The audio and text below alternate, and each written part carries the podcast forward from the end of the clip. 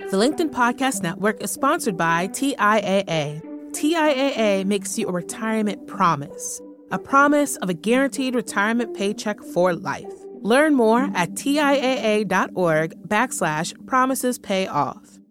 LinkedIn presents. The mastery we seek, whether it's writing or drawing or anything else, whether we accomplish it at a high level or we practice it joyfully at an inept level, is always about connection. It's always about connecting with an audience, an individual, sometimes an imaginary individual. But there is no mastery in the absence of another. Welcome to the Next Big Idea Daily. I'm your host, Michael Kovnat, and it's time for our final masterclass with New Yorker writer Adam Gopnik, author of the new book, The Real Work: The Mystery of Mastery. If you've been listening this week, you know that Adam has shared his adventures in midlife learning as he set out to teach himself to draw, to drive, and to bake. Now, Adam says The Real Work is a self-help book that doesn't help, in the sense that you won't find any bread recipes in it, for example. But it can help you figure out what mastery is all about, whatever it is you're trying to get good at, for your career or as a hobby. There are universal lessons to be found in Adam's somewhat bumbling attempts to teach his aging reflexes new, sometimes risky abilities. Today, Adam's going to wrap things up by sharing what happened when he set out to learn two very different-seeming skills, boxing and ballroom dancing, at the same time. And he immediately discovered that they weren't so different after all. Dancing and boxing were both articulated in exactly 4 distinct beats. In the gym beneath the elevated train. Jab, jab, cross, hook. Then the hands went back to the side of your head. On the esplanade in Central Park. Step, step, slide, stop. Hop or shift to change directions. Then back to the 4-part sequence again. In each skill, a rich and flowing activity broken down, yet again, as so often, into component parts, and then the pattern built back up. In this case, with this participant, always feeling on the edge, never quite in the flow of it, but seeing again how the flow is never really a flow, but a thing built up of limitless smaller frames until, played rapidly, it gave the illusion of continuous movement. The manufacture of this illusion, short steps into seamless sequence, is not a special feature of the movies. It is a fact of life. It is the truth of learning.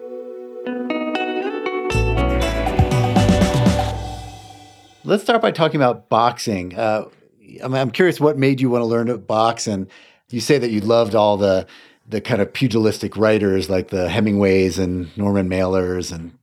But as a fairly non-pugilistic type of writer, what made you want to go that direction? I think I decided to learn to box. Like everything, every inquiry in this book, it began, like everything in life, with a small impulse, which then mushroomed into a larger practice. It initially was just the weight trainer I went to said, you would love boxing, and I got a great boxing teacher. And I thought, great, learn to box. What could be more interesting? I'd like that. And partly because I think that it was truly, Michael, it was during the Trump years, and I had an enormous amount of accumulated anger and belligerence that I wanted to siphon out. But also because I'd always been fascinated by the literature of boxing. And what I discovered when I started boxing is, first of all, again, the same pattern of the small counterintuitive step turning, if you persevered in it long enough, into, if not a seamless, then at least an uninterrupted sequence. And I realized that it connected me in a way that I hadn't anticipated when I began to my own grandfather. My grandfather was a semi-pro, an amateur boxer in Philadelphia in the 1920s and 30s. And he loved boxing, talked about it all the time when I was growing up. And I had never fully entered into, my grandfather's been gone now for many, many years, but I remembered him in the same way that my father came to inhabit me as I drove. My grandfather came to inhabit me as I boxed. And at the same time that I was boxing, I took up dancing with my daughter, Olivia, because while boxing was a kind of rear-view mirror into my grandfather's psyche and into my own mixed-up masculine psyche, dancing was a way into a conversation with my daughter, who is one of the lights of my life, along with her brother, and who I'd always written about and been very close to, and who had gone off to college and come out as queer, to use the word she prefers to gay, which was no shock or worry or wonder to me, but it recalibrated our relationship in lots of ways. And I thought we could have a better, we both thought, because I said to her, Lilla, baby, why don't we take up ballroom dancing? And she said instantly, somewhat to my surprise, I'd love that, Dad. Let's do that. And we both knew that there was a lot of other material in it that we would unknot as we stumbled into dancing. So I tried to put those two activities together, boxing and dancing, both for their commonality, just as sheer physical practices, but for their larger dialogue as psychic or, if you like, spiritual ones. Well, a couple thoughts. One is that you note with some surprise that boxing had a lot more defensiveness in it than you anticipated. Yes. And dancing had a lot more aggression than you had anticipated, maybe, or at least for the person leading. There is that kind of assertiveness that you have to express every time. Absolutely. If you're the man, if you're the male, if you're given the designated male role in dancing, you've got to lead. And yes, of course, it's a stereotyped and gendered step, but it's one that human beings have been engaged in for a very long time, and that has a beauty and kind of eloquence of its own, because it's a form of courtship. Just as boxing is all about perpetually thinking about the imaginary other, the opponent who you may never, I'll never get into the ring unless they can find another 5'4", middle-aged writer who's been in the sedentary occupation. You never know. They might start that division any day now. I'm open to fight a benefit if they can find that guy.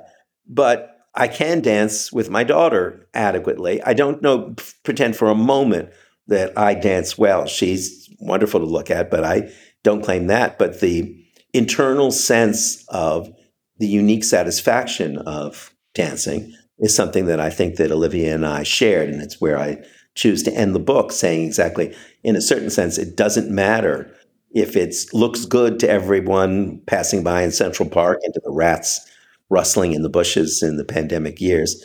We are engaged in a common practice that brings us together in a state of absorption that produces a unique kind of happiness.